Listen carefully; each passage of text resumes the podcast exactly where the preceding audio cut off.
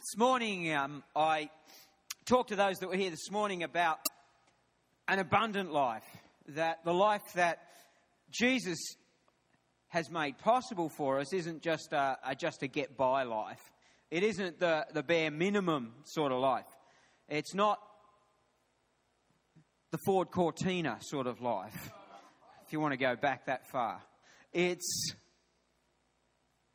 more like a Lamborghini sort of life.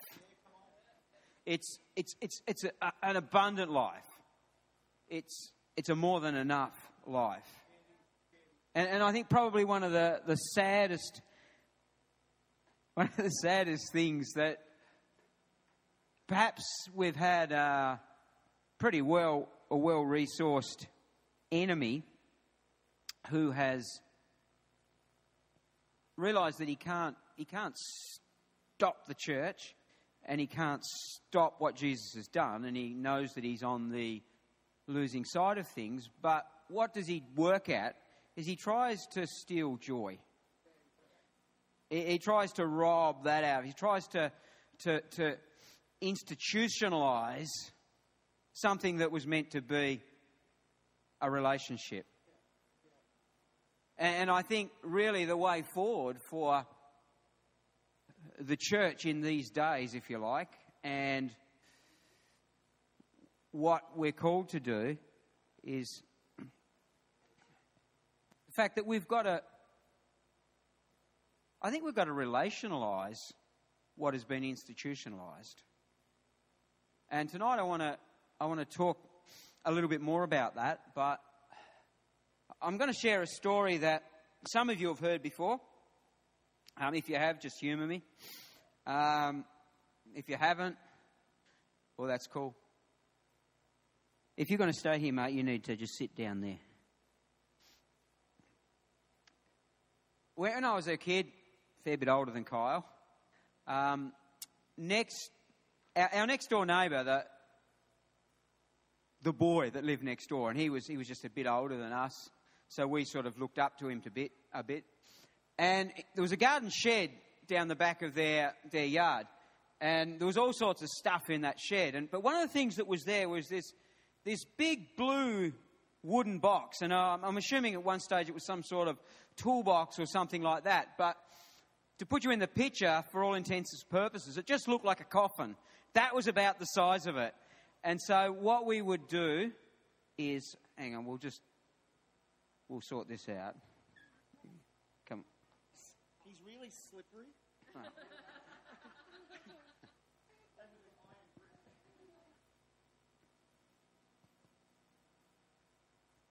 so what we would do is, uh, is we would go and, and lay in the box and shut the lid, and it was sort of a, you know, amongst boys a bit of a competition to see how long you could stay in there. And um, for some reason, I, I know the guy next door, whether he had some sort of twisted, sort of warped um, if anybody wants to volunteer for Kids Church for Sunday nights, we would love to hear from you. And just, um, just encourage and pray for our, our parents. It's what I, I, think it's fantastic that our, our, our families want to be here at this night service. But if you've got little kids, it's a, it's a pretty hard time for them to function. And our, our two boys actually love coming, um, but once they get here, it's um, bit hard. So we, we just we want to we want to just encourage that. Pray into that. We need people to be part of a of a kids program for, for Sunday nights. So um, anyway, we we we jump in this um, we jump in this box and.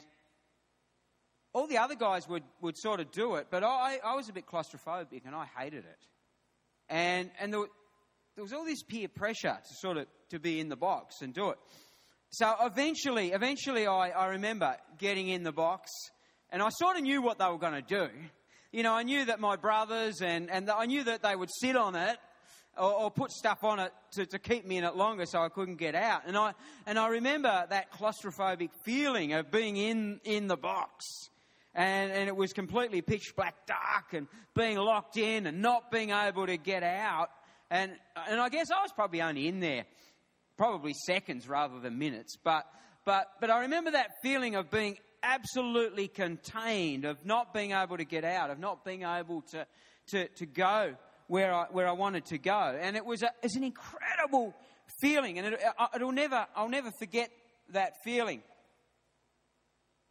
I rem- never remember, forget the feeling of fear that restricted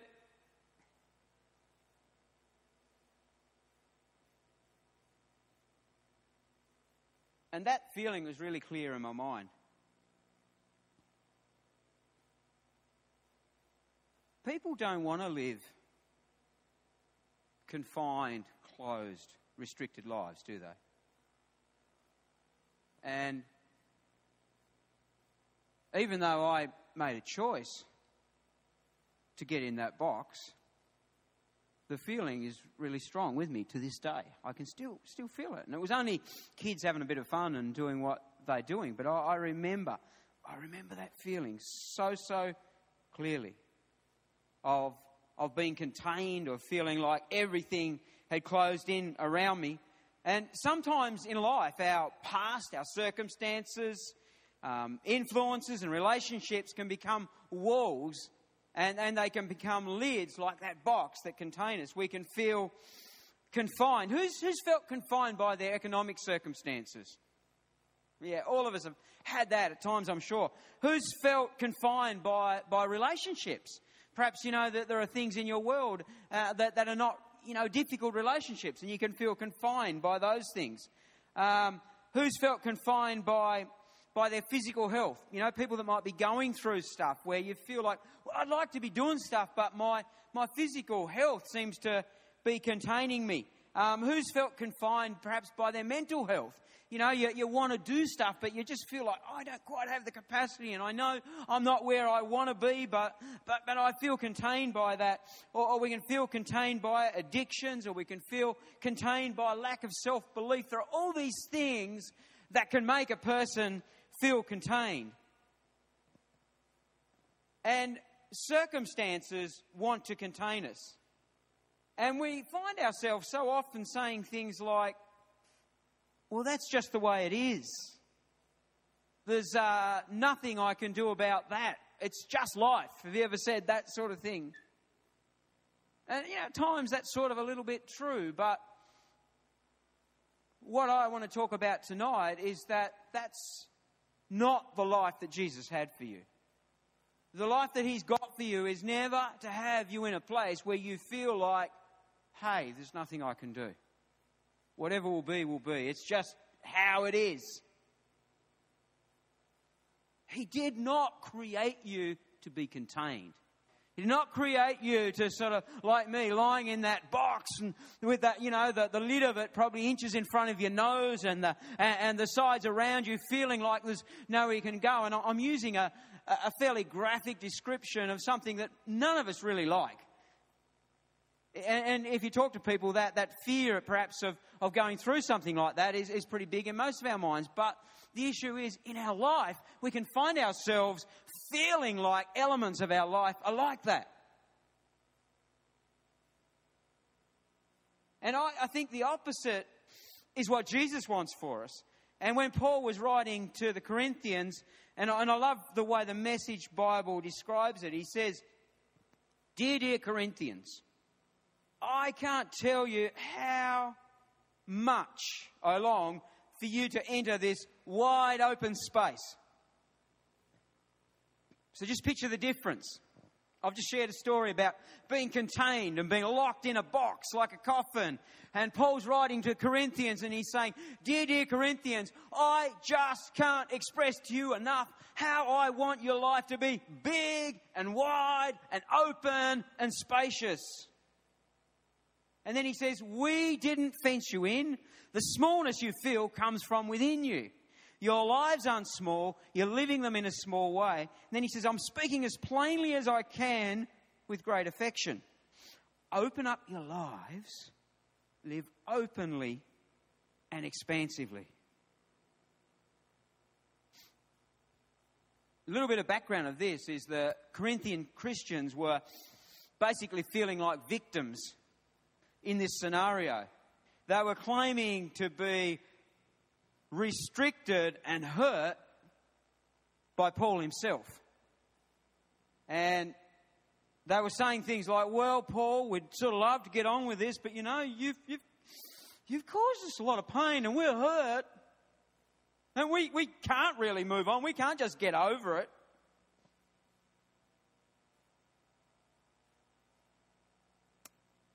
And I'll cover a little bit more of that in a sec, but I think if we're unable to deal with some levels of correction and hold on to hurts and we claim victim status, well, we live a restricted, closed in life. As a kid, I chose to place myself in that box, and in doing so, I allowed myself to be subject to its confinement and limitations. The empowerment came to me when I actually decided that I like being in that box less than enduring the peer pressure to get in. So it was when I said, oh, I'm actually not doing that. I don't care what you say, but I am not getting in that box. All of a sudden, the power of that box left me. And so often in life, there are decisions that you can make where it's only needing to say, you know what, I am not going to let the power of this thing contain me because that's not the life I've been called to live. I've not been called to be confined. I suspect you don't want to live a contained life, so let's decide that we're not going to tolerate a closed, restricted life. Let's get a passion and a desire for an open and expansive life. Decide to live what Paul says is a spacious life. And Second Corinthians is perhaps one of the most emotional, heartfelt letters that Paul writes. And he was writing this you think, oh, yeah, does that relate to us today? Absolutely. Corinth was the sex capital of the world at the time. It was this sort of, in this area where people, you know, came from all over the, the, the known world for holidays, and it was a bit of a, a resort sort of place.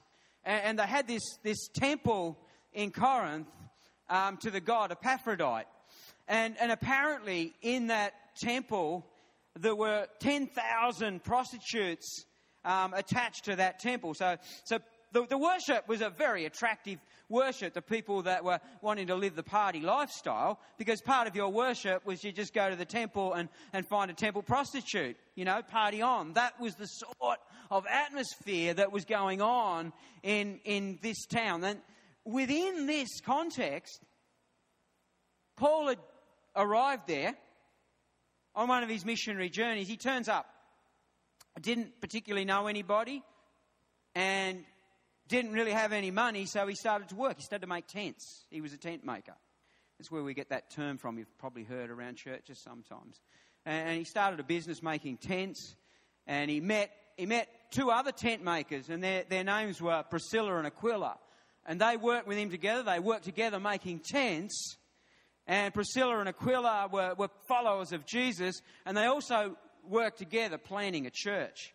And, and they planted a vibrant, significant, large, spirit filled, city changing church. And, and, this church was turning that city upside down.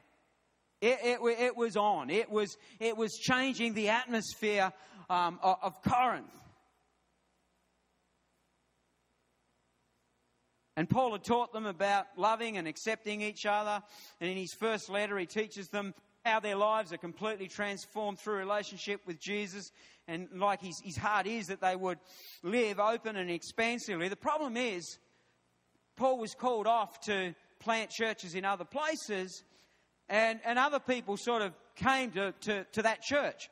You see, when, when something's going on, everybody wants to be part of it. So everybody who wanted to make a name for themselves turned up at Corinth and, and they wanted a preaching gig. And, and, and they started saying things like, well, you know, you guys have done pretty well to this point, but you need to, you need to add a little bit to this Christian stuff. Um, you know, you guys got some bad news for you. You need to be circumcised. And, and you know, you, you, need to start following these customs. You need to stop eating this sort of food, and you and, and you need to, to, to stop working on Sundays. And you need to do all these things that was really different to their culture. And suddenly the freedom that they had started to close in. This church that was full of life and acceptance and vitality, all of a sudden the joy went out of it.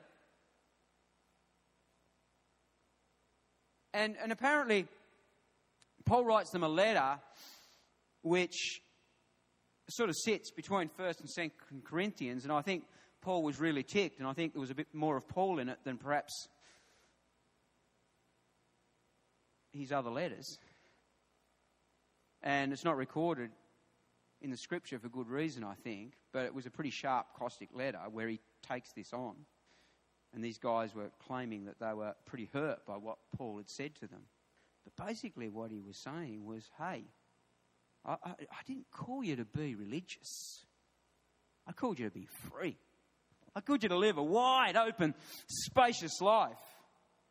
And this church that was inviting new people around for lunch, that was bringing new people to, to their open and expansive life, started to shrink back and it almost shuts up shop. This church that was all about the unsaved becomes inward focused, became about rules and regulations, and it became um, focusing on things that weren't particularly important. This church that was wealthy and seemed to have everything could do nothing to influence the city of Corinth instead of feeling free, instead of feeling like they're running into space, they feel like they are restricted. They feel like they're in a dark, closed, confined space.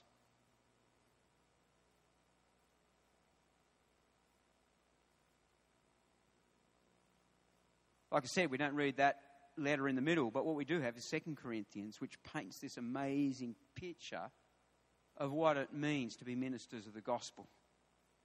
So, for you guys that got baptized tonight, if you start to read Second Corinthians, it paints a picture of what you've been called into.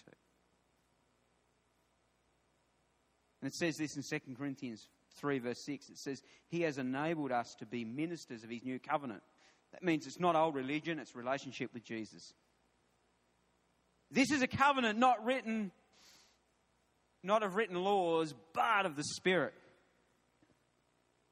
You see, Jesus deliberately did not come with a list of do this and don't do that. And actually, who, who, likes, who likes people to give them straight answers to questions? Most of us do, don't we? Have you noticed? Have you noticed this? That when Jesus was asked questions, he gave very few straight answers and mostly answered a question with a question. And probably it almost feels like there was a bit of ambiguity about the way that he addressed those things. Because he did not come to give another law.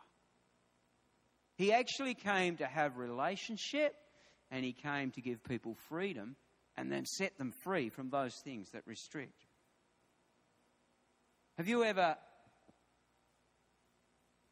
found yourself feeling like your walk or your journey with God is about rules and regulations and don't do this, stop doing that? Anyone been there? Well, I'm here tonight to tell you that those things are, are lies. That's not what Jesus called you to do. I'm not here to tell you that there are things that you might be doing that are okay when they're not. It's a, not saying that at all. But I'm saying Jesus didn't call you to rules and laws and regulations. He called you to obedience and he called you to relationship with himself.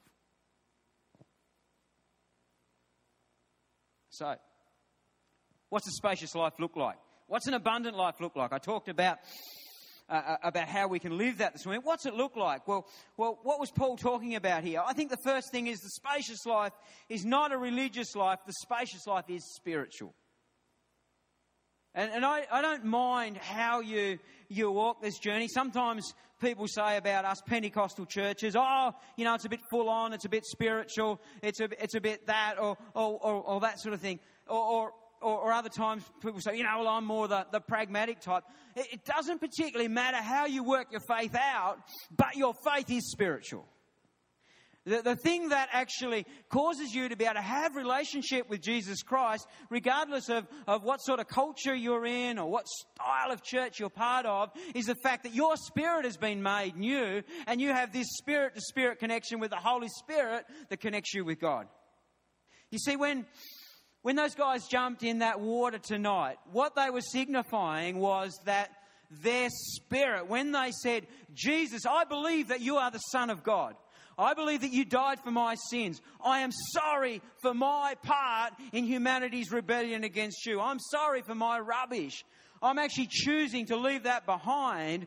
When they actually did that and say, from this day forward, I want to follow you, when you mean that with all your heart, your spirit is completely transformed. Not just partly. You see, discipleship is a journey where, where it takes most of the rest of our life to become more like Jesus. That's our thinking, that's our mind, that's our soul. But we're actually told, and Paul writes about this so strongly. He says, Your spirit is new. It is completely transformed. So, so how do we start to live a spacious life? Well, we don't actually have to get rules and regulations and laws to, to actually get our, get, get our soul right. We've actually got to allow our spirit to lead our soul. The spacious life is a spiritual life. This, uh, another version uh, says of the, the text I just read, it says, for the letter kills. In other words, it's talking about the law. It, it, it, law actually convicts. When, when, when you go and break the law, and many of you know I've had a, as when I was younger, had a very colourful driving past and, and fell foul of the, of the law lots and lots of times. And when you break the law and you're caught breaking the law, as seemed to always happen to me, you are convicted. And what's that do? That actually takes something from you. For my case, my money and my license. You see, the law is about conviction, it is about taking. Now, what's the purpose of the law in, in, the Bible? It is actually to show you how much you need God. It is to show you the fact that you're not going to be able to get it right just by trying to be good. And if, if you want to get uh, the magnitude of that, you just start reading Leviticus and start to try and live that life. And you will say, there is no way I can do that. There's no way I can live up to, to, to a standard just by doing enough right. So I can't do it. So what do you got to do? You got to come to Jesus and say, I surrender. I can't do that. I know that I can't live up to your standards. I want a spiritual life. I want relationship with you. The letter kills, but the spirit gives life. Abundant life is not an old grim determination, clenching your fists, and I'm going to get this right, I'm going to get through. I'm going to try and do all the right things. No, Christianity is a spacious life. It is that abundant living where through relationship with Him, you are actually set free from those things that would hold you down. When I was at school, it was a little bit like my driving. I, I got in a lot of trouble. And when that escalated to a certain point, I, teachers would contact my parents. And that meant it escalated to another point. And then I would sometimes go to school and think, today David is going to be a good boy. And because you've already got a bit of atmosphere going on with teachers and so forth, self inflicted, when I was trying to do that, I remember one day I was riding my bike to school and thinking about how it was going to be so good. And I walked into my classroom, and within moments, I was out of the classroom and up to the principal's office. You see, it wouldn't have mattered how hard I tried, something actually needed to change in my attitude and my thinking that would actually change my actions. And it is actually, it, it, if we're just trying to be good, we're never going to get it right if you're trying to, to give up the stuff and all that, it, it's, it's actually your spirit that's been transformed that is actually able to lead your thinking, and it is the weight that is taken off. You see, when you're trying to be good, you're focusing on the, on the thing you're trying not to do. Paul writes again about that. But you know what? The abundant life is where that guilt is left off, and it's like, hey, you got a free reign. Just walk with me. And, and you might actually find that you don't want to do those things anymore.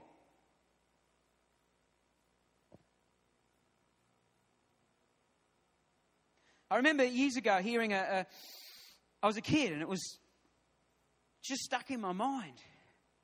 And anybody who's been addicted to all sorts of things will tell you that the old nicotine is probably one of the hardest things to shake. I've got, I've got a pastor friend who used to take all sorts of things into his body, but he still tells me that, and I won't tell you his name, it's Matt Sharples, but he told me for years that he would mow the lawn, because he always used to mow the lawn, sit down and have a smoke and admire his work. And he said, the hardest time, all these years later, he's a, he's a pastor, he's preaching in his church, he's a great guy. But, but he said, I would mow the lawn and I just so wanted a smoke. These things are powerful. But I remember as a kid hearing somebody just tell the story. They said, One day I got saved. God didn't tell me to give up smoking, didn't tell me to give up much at all. I just got saved. And he said he was walking down the road, just having a smoke. And by the way, I'm not saying smoking's bad. I'm just saying it's something that most people who do it think, I'd rather not have that in my world. And it was like, he said, all of a sudden, God just took the desire away. I never lit another smoke again. What was the story? There, there was something spiritual actually happen that transformed in his body. And rather than trying to focus on, I've got to give it up, I've got to stop, I've got to stop, why not focus on Jesus and understand how loved you are how amazing he thinks you are and how he's lifted this pressure off you to perform and conform and start to live your life in love with him, and you'll be amazed at what disappears from your life. The second thing is, and I'm going to finish with this. The band can join me, please. How can we define the spacious or abundant life? I, I think number two, it's a generous life. Isaiah 32 8 says, But a generous man devises generous things, and by his generosity, he or she will stand. I think having a, a generous spirit enables us to, to live spaciously and openly. Generous or spacious living isn't about having lots of money. Generous person is thinking about how they can be generous, how they can include people in their world, how they can how can they can just make their life large enough to include somebody else. My mum and dad are here tonight, and we, as kids, grew up with pretty much everything we needed, but we weren't, weren't exceptionally wealthy or anything like that. But we grew up in a generous house because it didn't matter who we invited home, mum would always feed them. Didn't matter what time of day we invited people, they were always welcome. Didn't matter how many people came, they would still feed them.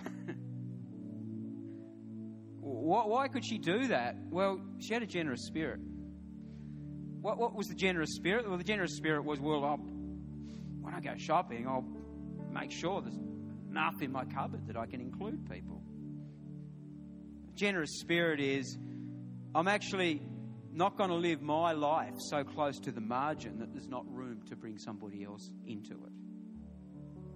I'm actually not going to, perhaps a generous life is I'm not going to conv- commit myself so heavily financially that, that I can't include anybody else in my world. Or I'm not going to structure my life in such a way that it is so regimented that there is not room for anybody else. You see, you can fill it up with amazing things and ideas and even godly vision to a point where we have no space and we can't include people in our world. Young people here tonight, you've pretty lucky. You, you feel like you're busy, but you've probably got more time than ever you'll have in your life. I want to encourage you.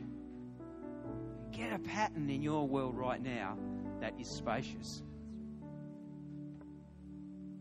You can fill your life up with your staff needing the latest things. There's nothing wrong with that in balance. But why not structure your life where there is room for people? Because, you know, we cannot influence somebody for Jesus we can't fit them in our world. As a church, we can't influence this city we can't fit this city in our world. Spacious life is generous life. I've got more points, but that'll do for tonight.